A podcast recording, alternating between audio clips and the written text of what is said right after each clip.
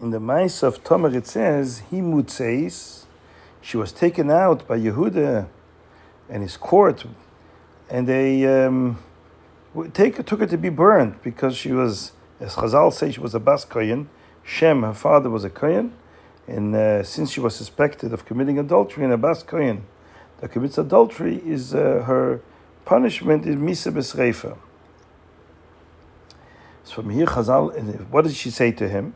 On the way to being taken to the Sreifa, she says in a more veiled fashion, Leisha she'elaloi anoichi hara.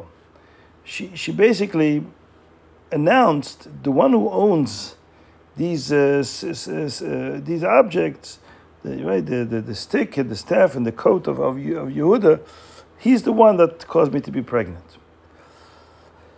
Why didn't you say openly, Yehuda, it's you, and I'm actually Tamar, you don't know Lord? So, uh, so Pashas, the Chazal say, from here we learn, it's better, mutav, Shimon ben Yochai says, Noich lo adam sheyapol val yalbim pnei bala- barabim.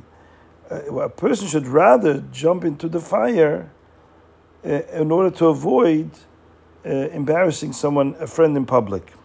She will not embarrass Yehuda in public, so she gave him the choice to admit. She, she hinted that these objects are owned by the person who she had a relation with, and if wants, it can be made. And of course, there was always the chance that Yehuda won't be made, and then she'd be killed in the fire. So from here we learn, rather than being blunt and saying, Yehuda, you're the one, she gave him the option to deny it so he wouldn't be embarrassed, and then she would face fire. So it's better for a person to be burned in the fire than embarrass someone in public. Now, the din of uh, Sreifa is not with fire actually. Din of Sreifa, if you learn Masechta Sanhedrin, is with, um, you know, they, they put in a hot object into the mouth. It's a whole process. With, there's no fire involved, uh, like real raging, fire, burning fire, a flame. So the the the Panim Yafas, the Baal Haflaah, mentions the name of his father. His father was the Rav in Chotkiv. So his father says that Rabbeinu Hanan, the, the Marshal uh, in Sanhedrin, there's a Gemara in Sanhedrin. The Rab Chaim Bar Tuvia took a Bas Koyin that was found to be uh, Mezana. She was committing adultery. And this was after the Churban HaBayis. And he surrounded her with sticks of, of wood and he burned her. And the Beisiv said that Reb Chaim Bar Tuvia was wrong in two, for two, on two accounts. One is Sreifa is not about fire. The misa of Sreifa in the Torah is involves a whole different process. So it's taking like lead and you make it hot and you pour it inside the person, but not with, with, a, with, a, with a burning fire, with a flame.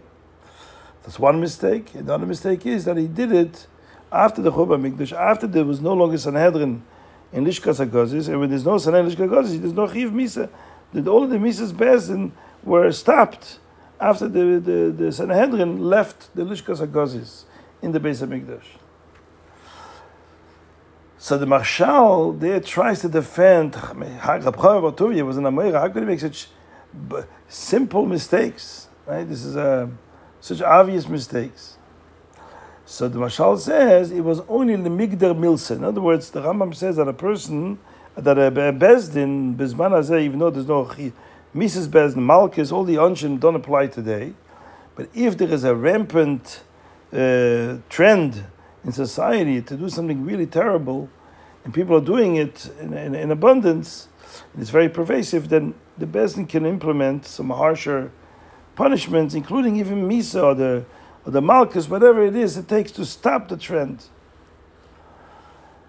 So it's called Migdar Milsa. It's not a din Torah to, to the Chiv Misa and the Torah, it's just a way to for Bezdin to to deter people from uh, you know continuing with a certain trend. So, so this is what the Marshal says that Rav Chomer Tuvia, who did this thing, he wasn't doing this als Mises Sreife in the Torah.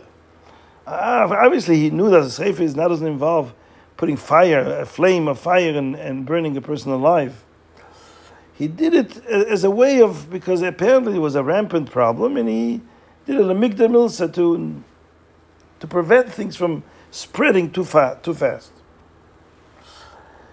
And, and that's why also he did it even after the Churban HaMikdash, because it wasn't a union from Misas Bezdin.